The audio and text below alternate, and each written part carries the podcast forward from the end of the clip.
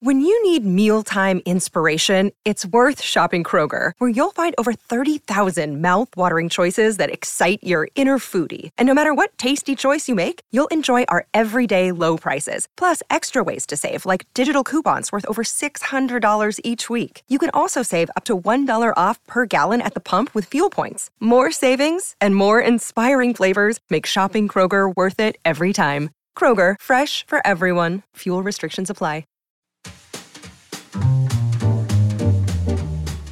Welcome to the Whiskey, Jazz, and Leadership Podcast. Subscribe now so you don't miss a drop of straight talk you can't get anywhere else. We discuss the whiskeys to drink, music to listen to, and what it really takes to be an effective leader. I'm your host, Galen Bingham, the leadership strategist. Tonight's guest, executive coach and founder of Outlast Consulting, Jared Simmons. Hey, what you drinking? Man, there are just so many things I could talk to you about. You got me to thinking about this whole idea of talent development. And I've just gotten into this book that was introduced to me by one of my brand new mentors. And she suggested just kind of in passing i think mm-hmm. we were mm-hmm. talking with a client and she said yeah we're gonna we're gonna build out this program based upon the principles in this book called talent is overrated and I said, wow, I better write that down. I, I haven't read that book and I've yeah. picked it up. And oh my God, I'm loving this idea of talent is overrated. And one of the things that the author talks about, I don't even think it's the main thing, but one of the things that he talked about is this idea of identifying greatness and then chunking down the elements so that you've got deliberate practice against the elements and you're not just he uses the example he uses a lot of sports examples but like playing golf right you don't mm-hmm. go out and play 3600 holes of golf in a weekend and thinking that you're getting better but actually break down chunk down yes what does greatness look like in each of these parts and pieces mm-hmm. and then spend time getting best getting better at those parts and pieces that's a great idea and i'm going to yeah. bring that to a lot of my clients uh, hoping that they will be as excited about it as I am. But have you seen organizations do that? Identify what they're wanting to accomplish and then break down the parts that would allow their people to get there? I've seen organizations do that for their project work. I've seen organizations do it for even professional development metrics. In order to get X percent of people to this this VP level, we need to do A, B, C, D, E, and F. I haven't yet seen an organization do it for its individuals. To say playing a great round of golf isn't necessarily about playing more rounds of golf. Sometimes it's about spending time on the putting green, spending time on the driving range, the mental visualization, things like that. In music, you can't play, uh, you don't play Autumn Leaves in an amazing way by playing Autumn Leaves a thousand times. You do that by playing Hanons. You do it by running scales. You do it by doing all the things that get you in position to perform.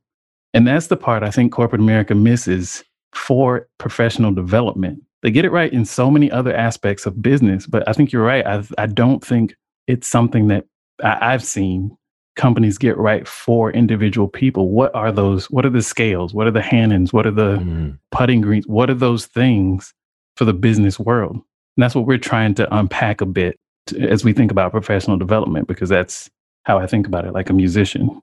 Ah, fantastic. I, I definitely want to learn more about your your company because that's what started our our conversation. And i'm going to even step forward and say that's what started our relationship. Of all the things that you've done and all the things i've learned that you've done the uh, i'm going to tell you the one that i'm most impressed with because uh, i do know a couple people who have worked at mckinsey. Uh, i know a ton of people who have been at Coca-Cola at the highest yep. levels. Yep. I know some folks that are that have got the P&G stripes yep. and respect them a great deal. So the fact that you come with that has earned points with me. But I'll tell you the that. thing that put it over the top, and I got to ask you about. You once bought a fifteen hundred dollar bottle of whiskey on a Tuesday morning. This was just a Tuesday morning. You, yes, I got sir. to know what that yes, was sir. and what drove you to yeah. drop fifteen hundred bucks.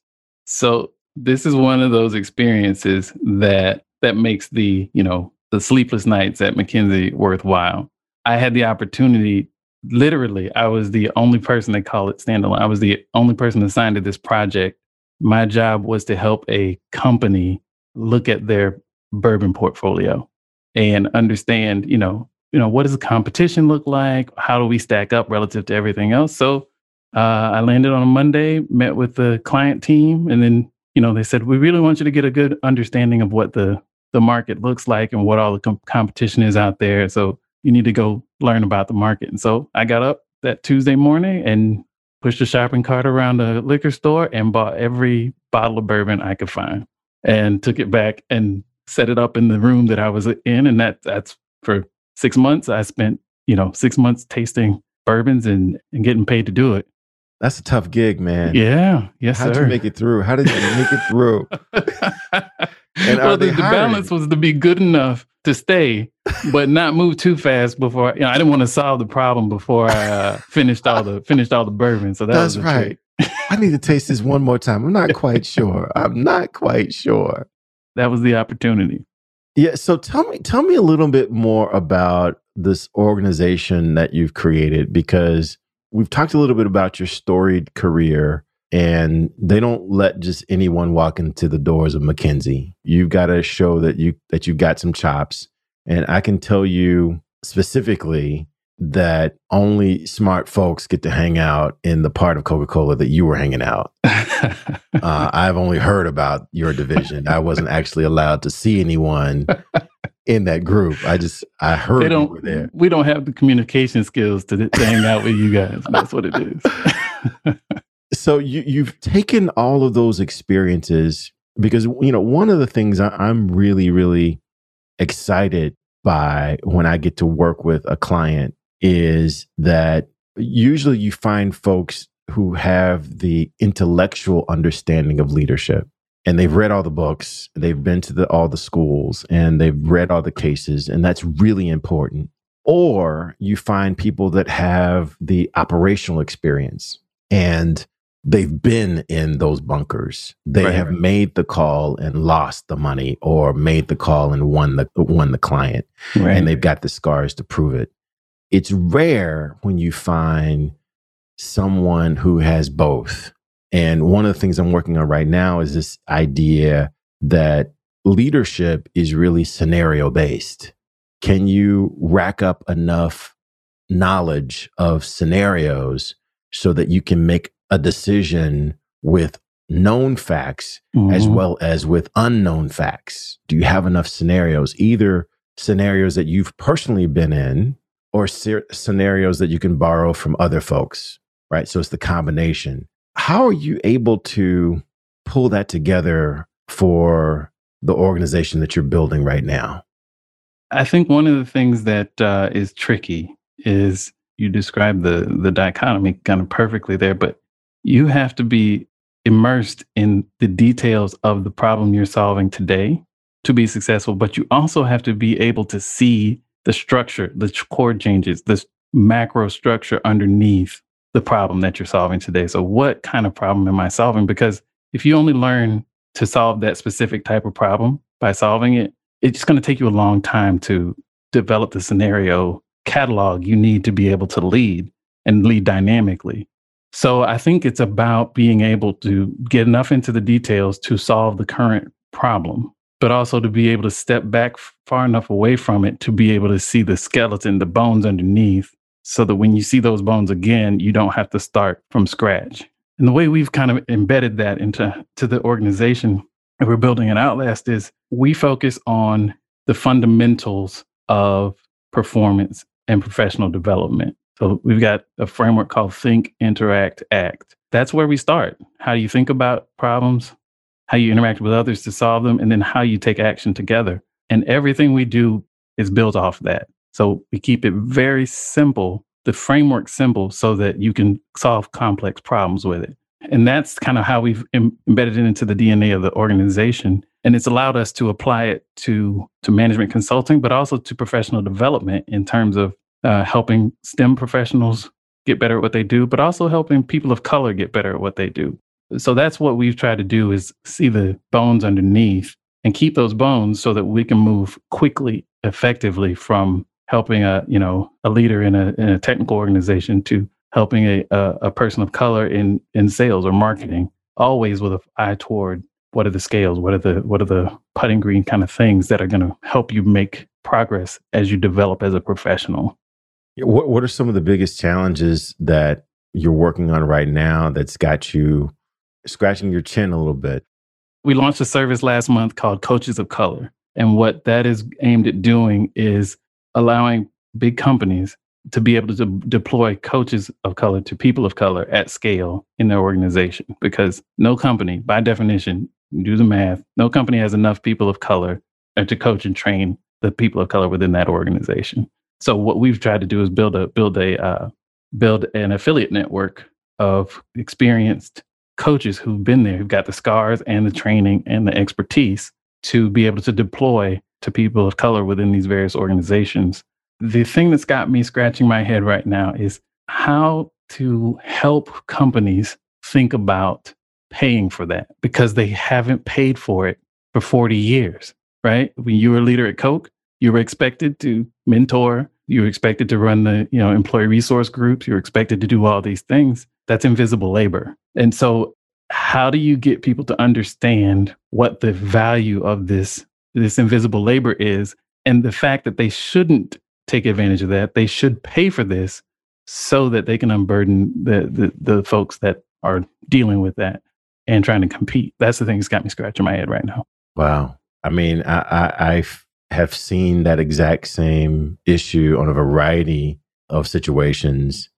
And you know, we, we try to drive this idea of singular focus, you know, because my time at Coke and my time at Kraft Foods and mm-hmm. my time uh, at the Imperial Sugar Company, uh, I was responsible for doing a lot of different things. Mm-hmm. And mm-hmm. I believe, and my mom would agree, I was relatively good at a lot of those things, but I wasn't able to focus singularly on any of them. And so the idea of bringing someone in who is singularly focused on this thing that you say is really, really important to your overall performance as an organization seems to make a whole lot of sense. And, you know, I'm right there with you with trying yeah. to help organizations understand that. You know, one, one of the things I, have uh, really come to appreciate uh, as I try to build out my own firm and run a podcast is mm. that there are elements of this that sure I could do it, but that's not my thing, right? right. That's, that's exactly. I can do it, but right. you know, at best you're just going to get good. Right. You're never going to get great. That's what I'm hoping that organizations will understand that if you ever want to achieve great, you need mm. to bring in the experts like Outlast who know how to do this thing. Uh, one of the other questions I have for you, and it's kind of, I think you touched on it a little bit in your last answer, is this idea of a specialized focused on a particular element of of the employee base. A lot of times people will say, and I don't necessarily disagree, but they would say, okay, I need to develop my people. I'll just go get a coach. I'll go get a professional coach. You coach women, you coach men, you coach African American, non African American. Mm-hmm. You, you can coach. A coach is a coach. And, you know, part of that is true. Mm-hmm. But it sounds like your premise is that there's value to having coaches who the client can relate with. Talk to me more about that.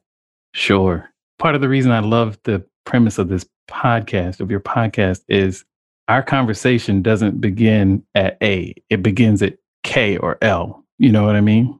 You know what you're getting into. You know what there's a shared context, there's a basic understanding of what the ethos is. And that's what you get when you have a coach who has shared, had similar experiences to you, has been in the environment, who's been in a boardroom meeting, given a presentation and gotten silence and not known if it was because, you know, they didn't do a good job or because of something else or what. Um, someone who's been the only person in a meeting, the only person in a department, the only person in a plant that looks like them. You can't certify that. You can't learn that. I cannot tell somebody what it's like to be the only black person in a plant and trying to get a room full of uh, majority folks from a rural area to listen to me and do what I ask them to do. I cannot tell you how to do that. But if someone comes to me and says, I just got promoted to plant manager at X, I already know. I understand, you know, I understand the context of what what what's going on. And so in most cases, I would agree a coach is a coach is a coach. But for people of color, context matters more than content when you're thinking about professional development because it's so hard to get to the real problem if you can't go through these things. You can't talk about communication, you can't talk about leadership and demonstrating X, Y, and Z if I can't say, just can I just have a minute to tell you what happened today? Or if I can get to a point where I don't even feel like I have to tell you because you get it, you understand, I can have a different conversation. What majority folks can't really have the opportunity to understand is that the conversations are different. They start at K or L or M. And that advantage is not something you can certify or coach or train your way into because it is born of a disadvantage that you have to live to understand. I can't think of five things I would say that about, but you know, having two brothers who are also in the corporate world, my parents were civil service in the Department of the Army. So, you know how it is is a phrase that to me encapsulates it. I can say, you know how it is, and the conversation proceeds from there. As a majority person, it's it's just hard to get to. I don't know how you get to that, and I don't know how you get through that to really work on the the professional development problem. Once you get to the problem, a coach is a coach is a coach. But I don't know how you can get to the professional development problem and put it in the right context without that. It almost harkens back to how we started this conversation around making sure that you are solving either the right mm. problem mm. or the most important problem. Yeah, you yes. can solve a problem. Right. how do you know if it's the right problem and how do you know that it's the most important problem? And then to your point, and if it's the most important problem, it, most important to whom? Well, man, I'll tell you, this has been an amazing conversation already. I, I could talk to you for the next three days. As a matter of fact, I'm going to promise you that you can't get rid of me. One of the things that I've promised my listeners as part of the setup and the commitment for this podcast is that I would invite brilliant people into this conversation and ask them to leave the audience with two or three things that they believe is really, really important to being effective as a leader. Mm. And I would love to get that from you. You've you've shared so much, but what what would be two or three things that you would say would be really, really important? And before you say that, let me just share with you. I believe that there are that there are only two people listening to this conversation. Actually, three, because my mom listens to every conversation. uh, but I think the two people are the first person is I think that there is someone listening to this conversation who is charged with leading an organization of people. They could have hundreds, they could have dozens, they could have mm. thousands, but they're charged with leading an organization of people. It could be for profit, it could be nonprofit. Uh, mm-hmm. Uh, I'm not really sure, but they're looking for gems that will allow them to approach their responsibility differently and more effectively. So I think that's one person that's listening. Mm-hmm. Another person who is listening is someone they're just trying to lead their best lives. They're not leading hundreds of people. They're right. just trying to get this thing right called life. And they keep listening, hoping that they can assemble some best practices that they can bring into their life, maybe onto their job to make their space a little, a little better. What gems would you leave for those two people? I think for for leaders, the thing I would I would leave leaders with is to cultivate a persona of authenticity. And when I say a persona of authenticity, it sounds like an oxy- oxymoron, but you know, my grandmother's fake it till you make it kind of thing. You know, you have to decide what's authentic, actively try to portray that and then settle into it. So don't try to just wing being authentic. That's what goes terribly wrong. The thing I would say to individuals is take the mundane and turn it into practice. Make it scales. You send dozens of emails a day. Be intentional about the emails you're sending. How am I structuring this email? What do I want this person to take action to do. what kind of relationship do I have with this person? Is this tone correct? Is this is everything spelled correctly? Emails long outlive us and they go well beyond the people we are able to communicate with directly. So take those little things that you do all the time and make those opportunities to practice and be intentional. Fantastic. Well, I have absolutely enjoyed this conversation. This has been a treat to connect with you again. Likewise. Uh, this will absolutely not be our last time. So, uh, with that, raise your glass. Yes, sir. And uh, let, let's toast out. Man, I wish you nothing but the absolute best. Cheers. Enjoyed it. Cheers. Hey, it's not too late. Hit that subscribe button so you're sure to catch the next episode. If you're really enjoying the vibe, leave us a review or become a VIP for guests and show exclusives. Cheers.